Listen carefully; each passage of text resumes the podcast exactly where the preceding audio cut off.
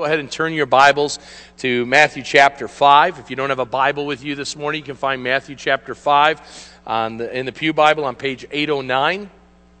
Page 809, and we're learning about lessons from the Sermon on the Mount under the heading The Upside Down uh, Kingdom. These uh, ideas and attitudes that Jesus starts out his sermon talking about the Beatitudes, where Jesus calls all of his followers to live out both in word and, and indeed, and each week we've taken one of these Beatitudes, these kingdom attitudes that Jesus has given us, and today we come, on, uh, come to the Beatitude of, of mercy.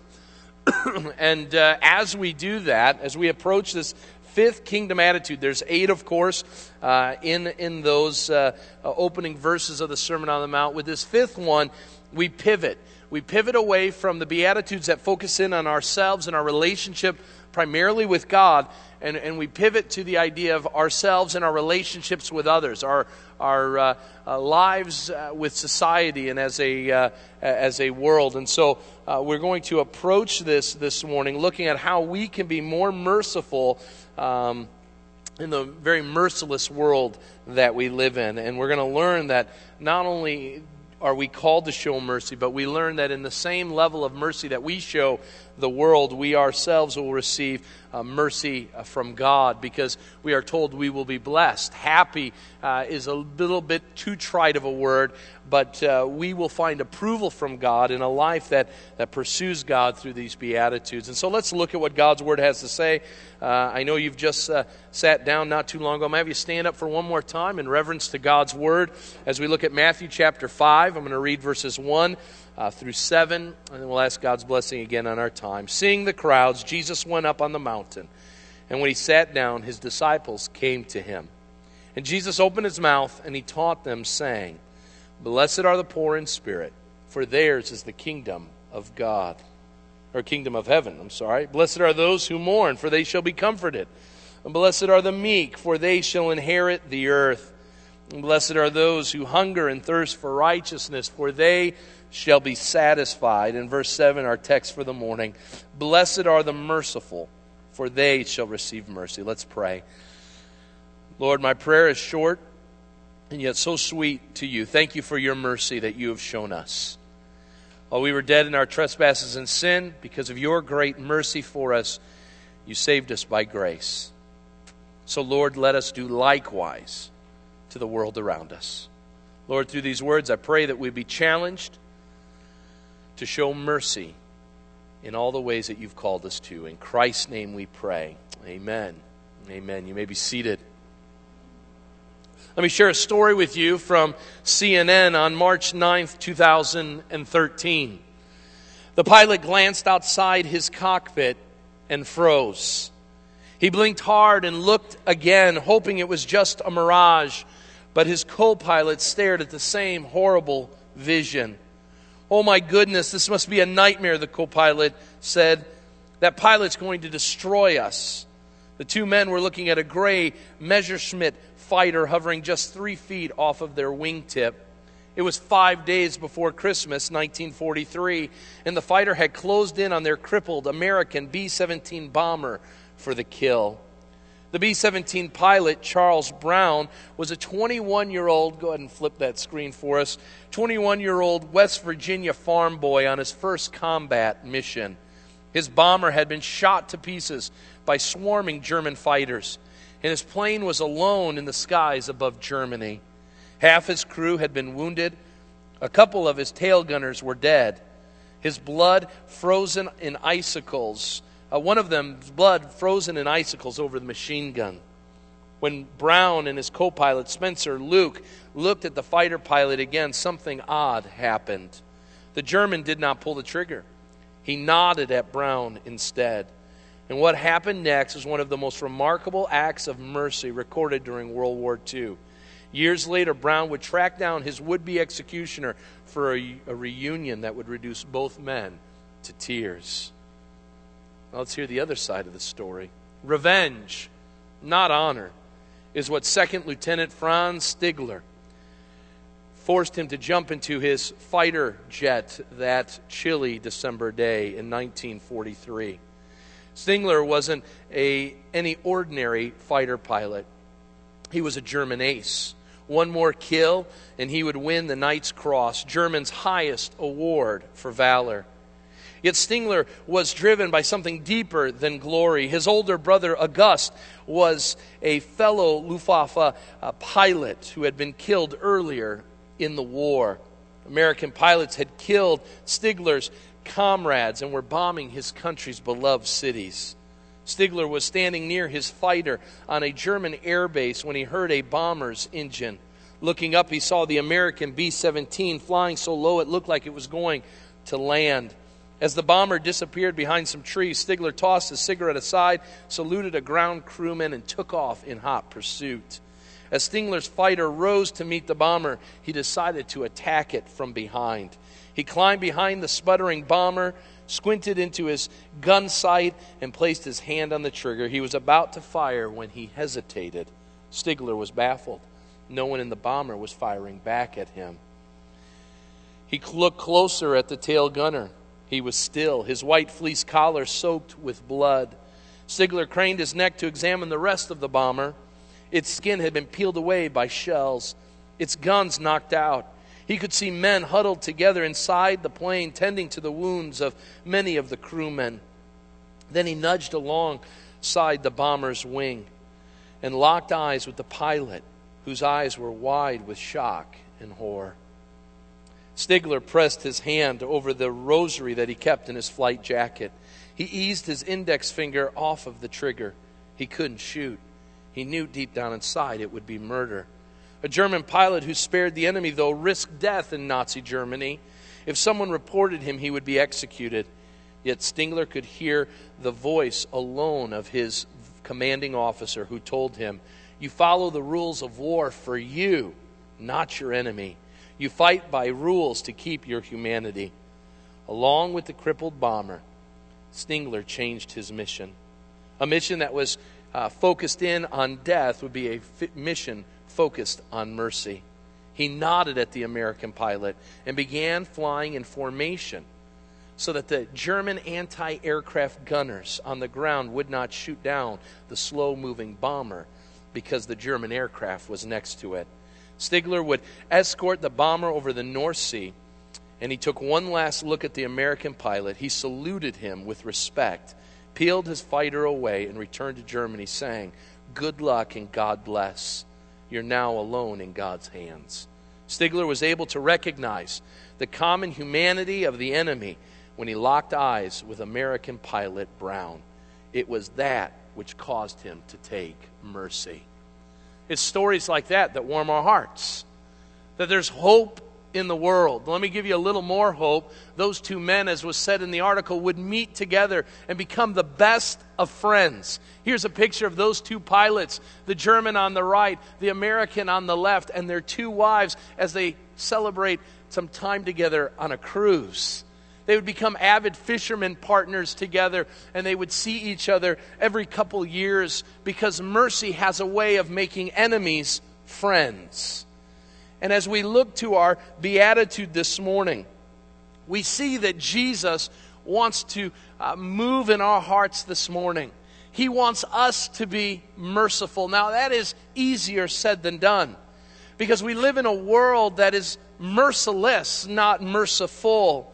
You see, it's totally countercultural what Jesus is saying to us in this justice seeking, eye for an eye, tooth for a tooth world that, that is bent on grudge holding, that tells others who are in need to pull yourselves up by your own bootstraps. And if you have any difficulty with me, just know that you're going to hear from my lawyer. We live in that kind of society, don't we? And yet, within this world, that seems so hell bent on not showing mercy, Jesus turns our world upside down as he has had each and every week, where he reminds us that we are called, in fact, we are blessed when we are merciful. But why in the world would we receive this mission? This mission that is so countercultural to the world we live in, because we are reminded unless we show mercy to those around us, that God will not show mercy to us. And I don't know about you, but after a week like this, I need mercy from God. For I know that I have offended the God, a holy and just God, and God each and every day shows me his mercy. So, how do we begin to live out this beatitude? There are four questions I want to answer. I want to do so as quickly as possible this morning. And the first question we have to come to is what does the word mercy mean? What does the word mercy mean? This is so important, Village Bible, when it comes to our discussion. We got to know what it means in order that we may strive eh, to live it out. And so let's do some look at the heart of the word mercy. Plainly spoken in the Hebrew, mercy was a word that spoke of an emotional response when we are brought face to face with the needs of others. The Greeks, when they spoke about the word mercy, would speak about an emotion that came literally from the man's bowels. The idea there was that it came from the heart and the very depths of the human being. It spoke of not a surfacey type of emotion, but one that cut to the heart. Still, others have defined mercy as the goodwill towards the afflicted, joined with a desire to relieve them. Popular uh, radio preacher Chuck Swindoll says that mercy is God's ministry to the miserable. God's ministry to the miserable. And while all of those help us to come to grips with the term, the one definition that I would like to use comes from Bible scholar William Barclay. Write this down. It's a little lengthy, and I, I didn't get it in time uh, on the screen, uh, but write this down. Mercy, he says, is to get inside someone's skin. It's to get inside someone's skin until we can see things with his eyes It's to get inside someone's skin until we can see things with His eyes. We can think things with His mind. So, to see things with His eyes, think things with His mind, feel things with His feelings, as to move and act on behalf of those who are hurting.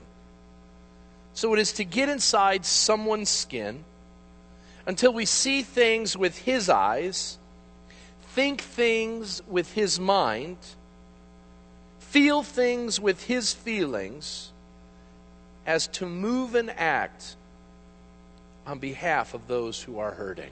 That's good. That's a good working definition. Now, some of you very quickly will say, well, Tim, we talk about mercy all the time. We, we just don't use the word because we use a more theological word, and that's the word grace. Isn't grace and mercy, aren't they the same things? And the answer is no. While they have similar ideas and thoughts, they are distinctly different. I want you to look at the screen and I want to show you the difference between grace and mercy. You see, grace is God's solution to man's sin, while mercy is God's solution to man's misery. Grace covers the sin, while mercy removes the pain. Grace is the, that which is unearned favor which saves us. Notice mercy is the undeserved favor which forgives us. Grace deals with the cause of sin, while mercy deals with the symptoms of sin. Grace offers pardon for the crime, mercy offers relief from the punishment. Grace curses, I'm sorry, cur- cures or heals the disease, while mercy eliminates the pain of the disease. Grace regarding salvation says heaven, mercy regarding salvation says no hell. Grace says, I pardon you. Mercy says, I pity you. We need to understand that because as we address this issue of mercy, once we understand what it is and how it is to impact our lives, the next question we have to ask is well, where is mercy been modeled for us? That's the second point this morning in your outlines. Okay, now that we've got a working definition that it's literally getting into someone else's skin to be able to see what they're seeing, to feel what they're feeling, to think about what they're thinking about, and then, therefore, because we are with them, that sympathetic and empathetic feeling of walking a mile in their shoes, when we see them in their need, we respond. Now, the question is well, where in the world do we see it? And we can look, and, and throughout our lives, we will see acts of mercy. I'm sure many of you have done acts of mercy in your life. This isn't what Jesus is talking about. Jesus isn't saying, I want you when, when, when it just is, is right for you, when you have time, when it's around the holidays, for you to show mercy. No, he's saying, I want you to live a lifestyle. Blessed are the merciful.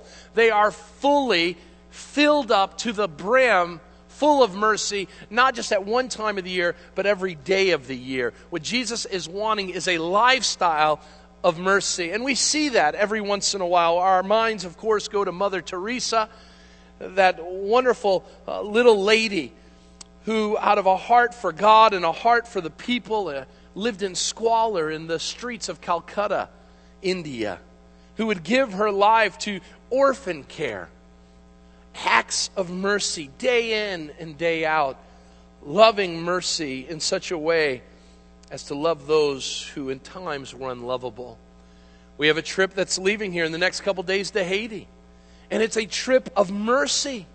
It's a trip taking care of, of people, orphans who are in need. And many of our uh, missions organizations that we support are modeling mercy on a daily basis, ministering to those who need it. But I agree with Bill Bright, the uh, founder of Campus Crusade Ministries, who said this. While all those are great examples, Bill Bright says God is the grand master of mercy. And so when we look to see who models mercy, we don't just look to other people, but we look to God. God is the God of mercy. God is so merciful. Let me help you understand this. He is so utterly merciful that every day, the Bible tells us in Lamentations, that His mercies are new every morning. And what that means is right when you think you've gotten down to the bottom of the barrel of God's mercies, another day rolls around and He says, Here's a new bucket of mercies. Here's a new barrel for you to dig down deep in.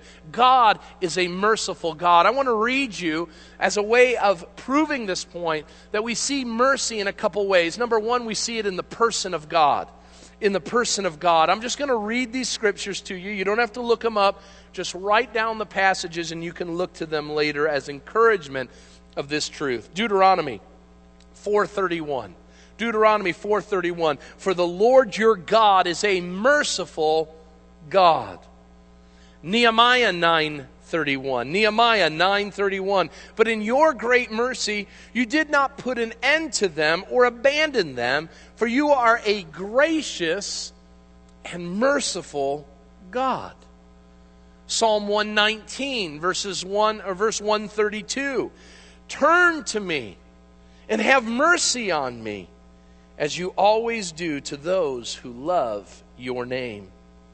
Daniel 9:18 We do not make request of you because we are righteous, but we make this request because of your great mercy Micah 7 18 and 19. Micah 7 18 and 19. Who is a God like you, who pardons sins and forgives the transgressions of the remnant of his inheritance? You do not stay angry for, forever, but delight to show mercy. You will again have compassion on us. You will tread our sins underfoot and hurl our iniquities into the depths of the sea. And you say, well, that sounds great. That's Old Testament God, you know, which is good because all I ever hear is judgment from the Old Testament God. God was a God of mercy in the Old Testament, and He's a God of mercy in the New Testament. Romans 9 16, speaking of salvation, it says, It does not therefore depend on man's desire or effort. How do we get salvation? Because of God's mercy. Ephesians 2 4 tells us at the beginning of Ephesians chapter 2 that we were aliens uh, or uh, alienated from God and we were dead in our trespasses and sin. But the scripture says in Ephesians 2 4, but God, who is rich in mercy, made us alive in Christ. While we were sinners, we are told in Romans, Christ died for us. James 5:11 says that the Lord is full of compassion and mercy. Now all of these remind us of one foundational truth this morning. If you and I want to be a merciful people, if we want to show mercy in the days to come, then what it means is you can't get up and say, Well, I'm just going to be better at being merciful. But it means I have to be in tune with the source of mercy, God Himself. Now, please remember that His mercy is always balanced by His other attributes. And so, yes, God is a God of mercy, but that is held in a perfect and righteous balance to His justice and even to His wrath. And yet we see over and over again God withholding his judgments, God treating us with care, God moving closely to us in our desperate state. He shows us mercy because, again, as the scripture says, he desires for his mercies to be new every morning. Now, we can get a lot of uh, those verses, but we can get lost. We can get lost in the esoteric and theoretical idea of, of our spiritual God who shows us mercy. And we say, well, that's easy for God. That's easy for you, God. You don't live in the world I live in, God. God, you don't work with some of those people that I have to work with. God, you don't understand who I'm married to. You want me to show mercy? It's sure easy from the um, peanut gallery for me to, for you to say to be merciful. But what about in this dog eat dog world? Notice that it's not just seen in the person of God, but I want you to see that, that God's mercy is shown in the patience of Jesus Christ. The patience of Jesus. You see, when we talk about Jesus in his incarnation, I want you to know there's, there's great doctrine there on his mercy for us to understand. Because we see Jesus having to deal with the world that we deal with with the same types of people that we have to deal with. And I want you to see that Jesus' patience in being God with human flesh, walking in the world that he was, showed patience and love because of his mercy. And I want you to see it with three different types of people. Notice number one, he showed patience and mercy to the desperate. To the desperate. We see over and over again crowds pressing in on Jesus and Jesus having to uh, come and, and, and minister to those people and, and to heal them. And some of these people uh, were desperate because of issues that had, they had no part in playing, they, uh, diseases and ailments that they had when they were born. And still, there was the other side of those who were desperate because they had found themselves in situations by their own doing, by their own sin. And yet, we see Jesus shows mercy to them all.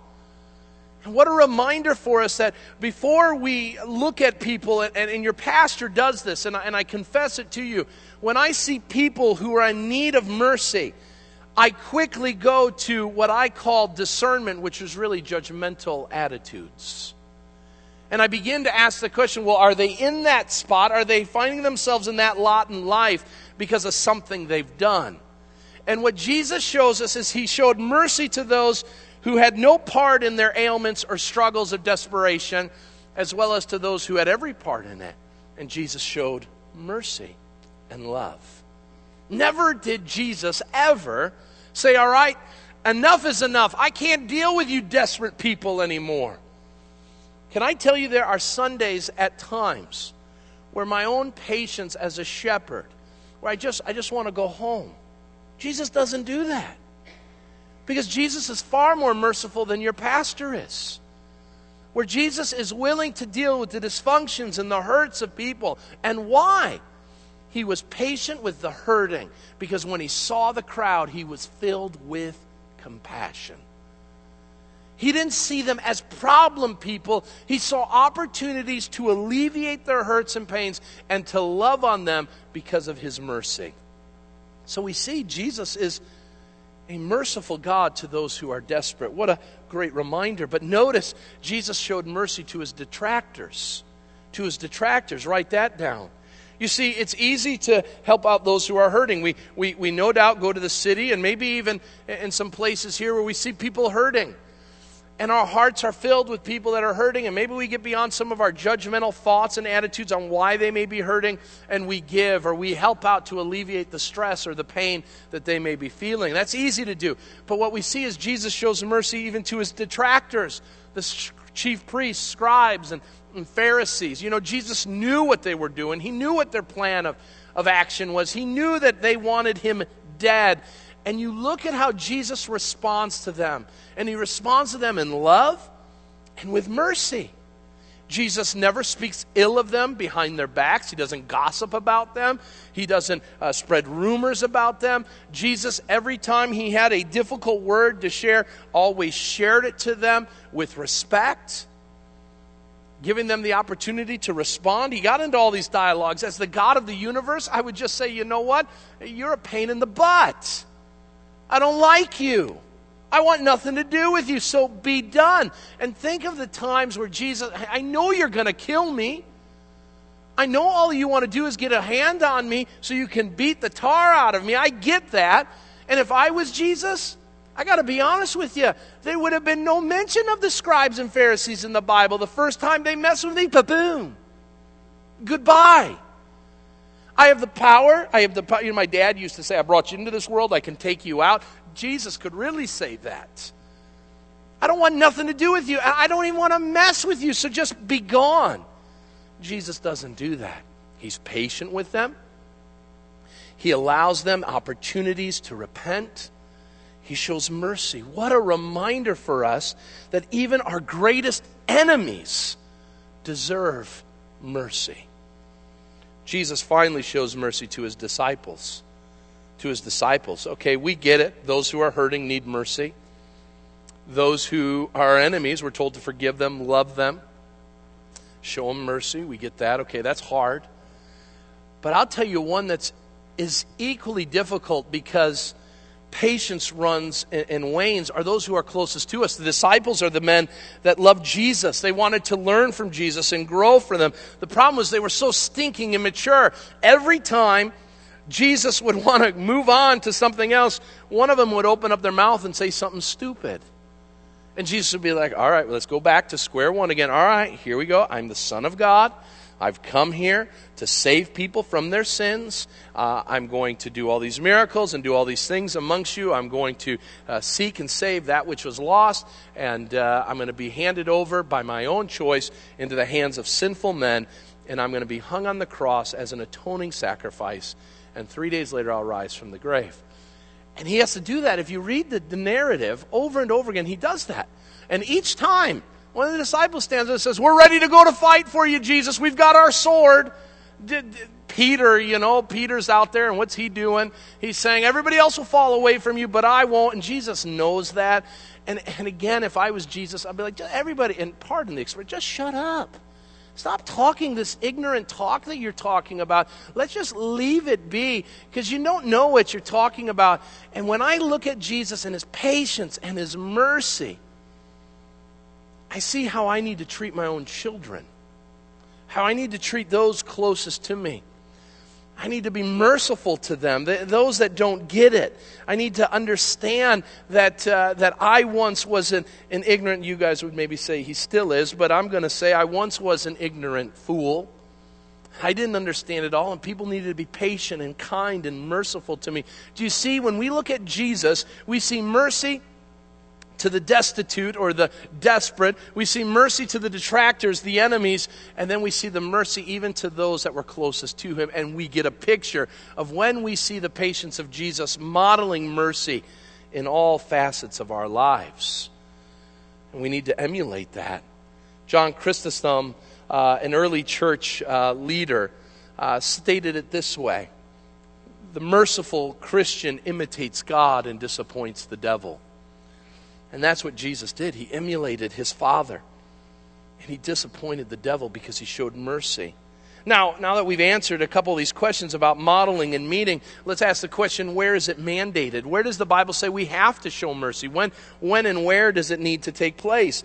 And notice, first of all, that the Christian life mandates that we show mercy. Because if we are going to be like Jesus, Luke 6.36, it's a, another rendering of, of the same passage in the Sermon on the Mount. Luke tells us that Jesus says, Be merciful just as your Father in heaven has been merciful. And so we need to understand that God is calling us to something. He's mandating for us to show mercy. And as we look at the scriptures over and over again, we see God calling us to an active life an active life of mercy. Not a one time act of mercy, but an active life of mercy. Now, some of you will say, because you're smart enough in the Bible, that Tim, the Bible has this list of, of spiritual gifts. And one of them is to give acts of mercy, to show acts of mercy, to live out acts of mercy.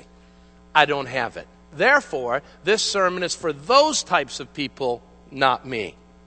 No. What that means is there are people that are going to have a supernatural spiritual gift that enables them to do exceedingly abundantly more acts of mercy than, than, than us. But we're all called to acts of mercy. Number two, there are some of you say, but my personality is not given to mercy. You know, and the world needs both kinds of people. There are the merciful people, and then there's the people like me. God has gifted me with the ability to be a truth sayer. Uh, one who is more black and white, one who is more uh, able and more fitting to, to tell people what they need to hear. You know, that's, that's my job. But you know what? That's not your job. That's God's job. God says, I want you to show mercy. So no matter what your spiritual gifts are, no matter what your personality is, God's calling you to emulate Him to show mercy. But where do we see mercy uh, to be lived out? Notice that there's a couple things that the Bible says about our mercy. Number one, it says that we are to delight in mercy. We are to delight in being merciful. This is so backwards. When was the last time you told somebody about a bad experience that happened, whether in the workplace or in the grocery store or, or with some rude individual, and you come home and you want to tell everybody, listen up, this is what happened. This person was rude to me. This coworker didn't do what they were supposed to do. My boss really laid into me, and, and I let them have it. That's what we want to tell them, right? Boy, that person will never walk over me again. They, they, they learned that you don't cross Tim Badal. Uh, yeah, but that's not what Jesus says. Jesus says that when that happens, our response to people should be to forgive them and to show mercy. And that doesn't make for a good story at the end of your day, does it? Your buddies aren't going to be like in the garage talking and, and you did what? You prayed for them? That doesn't sell. Yeah, that's what God's calling us to. Now, notice Micah chapter 6, verse 8 says we are to love mercy. To love mercy here means to do so cheerfully. Now, notice the prophet Micah doesn't say to do mercy. Some of us just want to do mercy. I'll do it, God wants me to, but I really don't love it. What, what the prophet says, we're to take delight in it, to find great pleasure in the forgiveness of others. Do you do that? Is it something you enjoy doing in forgiving others? In helping the poor? In cheering up of the sick? In the teaching to the ignorant? In winning back of sinners to, their way, to the ways of God? Do you long to show mercy? Do you delight in it? Number two, do you dress yourself in mercy? Did you know Christians are called to wear uniforms? Just like when you go into Best Buy, you see all of their employees wearing the blue shirts. You go into Target, they're all wearing the red shirt. There's a reason for that. It's to distinguish them apart from all of the shoppers. I'm here to help you. I'm here to serve you in your shopping experience. If you need help, I'm here to help you. Well, mercy, we are told in Colossians 3:12, we are to clothe ourselves with mercy and compassion. Why? So that the world around us can see our uniform of mercy. And as they see our uniform of mercy, they say, Well, why in the world is this person so merciful? And our response, our evangelism back to them is because God has shown me mercy. The reason why I didn't give them a piece of my mind was because I have been shown mercy and God didn't give me a piece of His, but forgave me. You see, we have been given this uniform, and I will tell you that we are to clothe ourselves. Anytime it speaks in the Bible of clothing yourself, it speaks of a daily activity. Ray Stedman Uh, a great preacher of a generation ago, shares the tangible idea of clothing ourselves with mercy each and every day the moment we wake up. Notice what he says. When you come to the kitchen table for breakfast, come with mercy. Mercy for that strange looking creature who has her hair up in curlers, shuffling around the kitchen in old slippers and a worn out robe. You need to come with compassion and mercy each morning for that gruff, stubble faced fella, isolated behind his morning newspaper, ignoring everybody else. You have to clothe yourself daily with mercy and compassion for those children who are trying to get everything together before they go to school. You see, God's people must approach life with mercy and compassion. That is what the Apostle Paul is saying. Put it on when you get up in the morning because you are a new man, you are a new woman. Therefore, live that way. Live with mercy. Do you do that each and every morning? Do you dress yourself with mercy? Now you say, Tim, you don't understand. I have had this enemy in my life for so many years. The wrongs they have wronged me with, they don't deserve mercy. The Bible tells us in those circumstances we are to, to, to default to mercy. We're to default to mercy. The book of James, verse, chapter 2, verse 13 says that mercy triumphs judgment. I love that word default. Default helps me in our technological age. Uh, some, some months ago, I had a phone, and, and just like you, I, I am app crazy. Okay? If there's an app for it for the phone, I want it because I want the world at my hands whenever I need it. I, I want to know what's going on in the world at a, at a push of a button, and there's an app for it, and so I want it. Okay? And the problem is, is I put so many apps on my phones, my phone started to really struggle to keep up to do what it was supposed to do. It had been filled with so much baggage that it, even making a phone call had become difficult because there was no memory there for it to continue to do what it was called to do. And so I went to the phone store, and the guy says, Hey, just so you know, with every one of these apps, what it does is it just slows down the, the, the ability of the phone to do what it was created to do. And every once in a while, you just have to go, and there's a, there's a button on the screen here that says uh, default to original settings. And sometimes you have so much there that to try to get rid of all of it will be an impossible thing. Sometimes you got to hit that button and just kind of clear it all out. And I want to tell you something. There are some of you who are thinking of a person right now that you will never show mercy to. And there's a good reason why. They have walked all over you, they have hurt you and cut you deeply. And I will tell you, there was a person in my life, close in, in my life, that I would say years ago, I will never have a relationship with that person. They lost any chance of that taking place. And here's what had to happen God had to remind me that He was merciful to me because I, even though I had wronged Him over and over and over again. And what God did was a work in my heart to press in the proverbial button in my life to say, you know what? There's no way this person will ever get over these hurdles for me to show them mercy. And so, you know what I had to do? I had to clear the screen. I had to say, you know what? Just as I would have never been able to get over my issue of sin Jesus came in and cleared the screen. Not only did he clear the screen, but he put his righteousness on our behalf. And that's just a whole other theological thing. But sometimes when mercy is so hard and, and so far out of our grasp, we need to sometimes allow all that water under the bridge to go away and say, you know what, I'm just going to default to mercy. I'm going to treat them as if they never did that stuff to me in the first place. Some of us need to do that in our lives. It will repair our marriages, it will repair our relationship with our children. Uh, does that mean we just enable uh, bad behavior? No, but we don't respond to it as the person might deserve. Notice uh, one other one demonstrate mercy towards others. Zechariah 7 9 says we're to show mercy and compassion to one another. Again, this is a reminder that mercy cannot just be a thought in our minds. Mercy must be accompanied with actions. It must flow, actions that must flow from a merciful heart. A pastor once said that it is that uh, mercy in theory is meaningless. It is. If mercy isn't doing something, then, then it's not mercy. Now, I'm going to add one for you just for extra credit here, but I want you to also understand that God wants us to do some ministry because of mercy. To do some ministry because of mercy. Romans 12:1 says that in view of God's mercy to us, we need to offer our bodies as living sacrifices. 2 Corinthians 4:1 says that since through God's mercy we have this ministry, uh, that mercy enables us to do something. Because God took a step, we need to take a step with one another. And I want you to know there's some mercy when we minister. You're receiving some mercy today as I preach to you. Now, how in the world is that?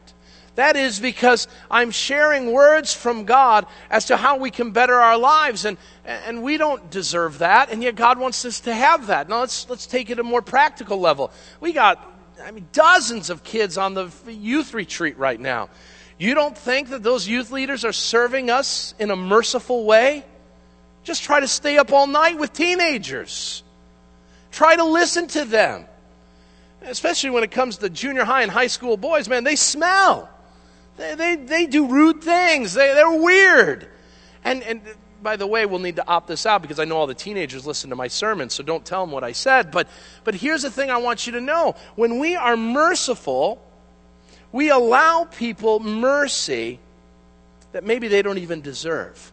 And some of those kids, let me tell you something. I was a kid that did not deserve mercy as a young person. And there are people, even in this church today, because I attended here, that showed me mercy when I didn't deserve it.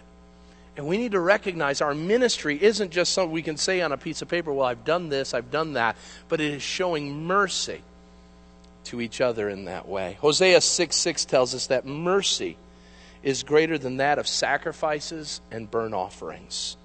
So it leads to one final question, then we need to close it out. Where is mercy to be manifested?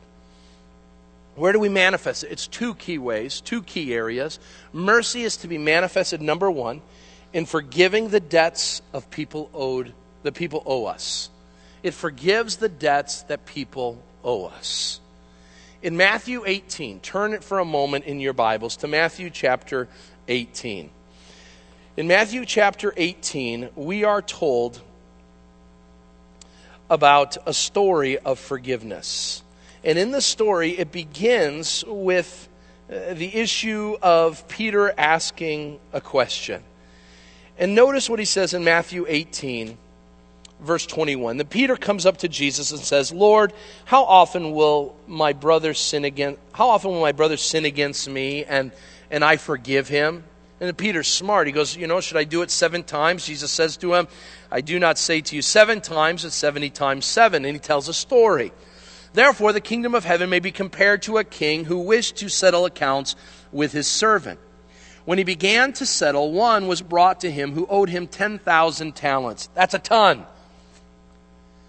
Now, since the man could not pay, verse 25 says, his master ordered him to be sold with his wife and children and all that he had in payment to be made. That's justice. You pay what you owe. So the servant fell on his knees, imploring him, Have patience with me, I'll pay you everything. And out of pity or mercy for him, the master of the servant released him and forgave him the debt. But when that same servant went out, he found one of his fellow servants who owed him a hundred denarii. That's small, small amount of money. Seizing him, the man begins to choke him, saying, Pay me what you owe. So His fellow servant fell down and pleaded with him. Sounds familiar, doesn't it? Have patience with me, and I will pay you. But this man refused and went and put him in prison until he should pay the debt. When his fellow servants saw what had taken place, they were greatly distressed. And when they went and reported to their master all that had taken place, the master summons him back and says, You wicked servant, I forgave you all the debt because you pleaded with me. And should not have you shown mercy on your fellow servant as I had mercy on you? It's a great question that some of us need to ask this morning. And in anger, his master delivered him to the jailers until he should pay all his debt. So also my heavenly Father will do to every one of you if you do not forgive your brother from the heart. There are four principles I just want to share with you about this story. Number one, you and I owed God a price too great to pay back but he shows mercy. Number two, our debts, I'm sorry, others' debts, pale in comparison to the one that we have been forgiven. Number three, our response to our debtors, listen to me, this is crucial. Our response to our debtors directly correlates to how God will respond to us. You're not merciful with your with the world around you, with the people around you, God says, I will not be merciful to you. Some of you are enduring some hardships right now. You're saying, God, why won't you throw me a bone? God, why won't you give me a little grace? God, why won't you just help me out a bit? Well, if you're not serving and loving people with mercy in your heart, God is holding back His mercy. And some of us are being held back mercy because we're not merciful to others. So, therefore, the principle of this is being unmerciful costs you so much more than showing mercy. So we need to find ways to forgive the debts that people owe us. Who owes you right now? Who owes you a debt? who has wronged you or offended you. What God is saying through His Word this morning is forgive. Forgive them. You forgive them because you too were forgiven so great a price that you would never be able to pay back. And out of gratitude for what God has done for you, you show that through mercy to others. Finally, the final way that we can do it is by finding ways, finding ways to help the downtrodden, no matter the cost. You know the story, the Good Samaritan. The Good Samaritan is a story that is so powerful. It's got racial tension going on in it. And, and, take some time this week to look at the story of the Good Samaritan. There's your homework for the week. And look at it because here's the thing before you put away your Bibles and this, I want you to understand that the way that we show mercy to the world we live in involves three things that the Good Samaritan did. Write this down. It involves recognition the Good Samaritan saw the man in need. Now remember, there's, there's, the story is that two men saw the same situation and they went on the other side of the road to get away from it. Brothers and sisters, when it comes to your mercy, do you walk on the other side of the road when someone needs something? Do you make sure that you get far enough away that it doesn't impact what's going on in your life? Uh, that's an unmerciful spirit. The Samaritan saw the need and he recognized now that I see the need, it draws me to have to get closer to the need. It means I'm going to have to change my schedule. It means I'm going to get a little dirty. It means that I may, it may cost me. But why does he do it? It says that the Good Samaritan did it because he had pity in his heart for the man who had been beaten down and left for dead. Do you have pity for those in the world? We are so quick when we see someone in need to judge instead of show mercy. To say, well, I have been able to get through life without any help, so why should someone else need it? It's that whole pull yourself up by your own bootstraps mentality. It's a mentality that's not, it may be American, but it's not Christian. The Christian mentality says, let me help you with your bootstraps because God helped me with mine. And so we need to recognize and we need to be motivated by mercy, which leads us then to action. And notice what the action was. It wasn't just a quick flyby action, but he addresses the man's deepest need right away. The man's deepest need at that moment was his physical well being. It says that he attended to his needs. That's the first step of mercy. The second step of mercy is that it is going to involve your own personal resources. Mercy is us not giving to, of someone else's, it is us giving of ourselves. And so the man takes care of his needs. He's bloodied and he's naked. He takes care of it. Where does he get the resources for it? From his own pocket. He takes care of it. And then notice the third part in that story is that he doesn't just take care of the immediate needs, but then he puts them into an inn and takes care of them. There, there's food, water, and care for the long term. And some of us feel good, and this day is coming where, where we'll be uh, uh, hearing the bells of the Salvation Army ding, ding, ding, ding, and, our, and we'll throw a couple pennies in, we'll throw a couple dollar bills in, and we'll say, That's it. And God says, Mercy is us not throwing coins into a, a kettle, but is seeking not only the short term, but the long term care of those in need. How are you forgiving others of the debts? And how are you finding ways to help the downtrodden? When we begin to ask those questions, we will get to the heart of God. Now, notice this beatitude is the only one that has the same promise as does the condition. Blessed are those who are merciful, for they shall receive mercy. With the same measure that you show mercy, God will show mercy to you. So instead of judging others, instead of trying uh, to qualify yourself to not have to help, give unqualified mercy to those who don't deserve it. Give because God has given you given to you. And when we do that, God says we'll be blessed. We'll be blessed. My prayer is that this would be true for us as a church. That mercy would reign true in our witness to the world. That we would, in our time of need, receive mercy because we've shown mercy. Let's go ahead and pray. Father God, we come before you, and I thank you for your word. And Lord, I pray that we would take this word today and we would use it. We would use it this week.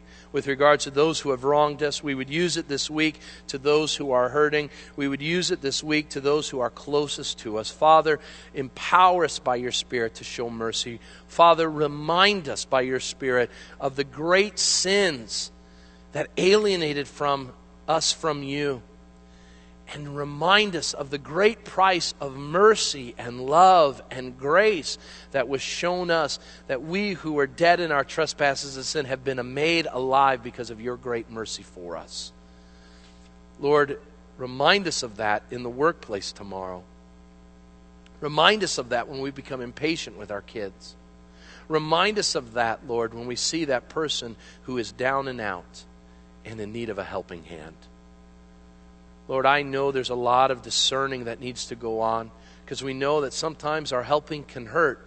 And so, Lord, lead us to a discernment filled with mercy and not one of judgment so that we may show this world who you are and what you're all about. Thank you for your mercy. Thank you for your grace. We love you and praise you. In Christ's name we pray. Amen.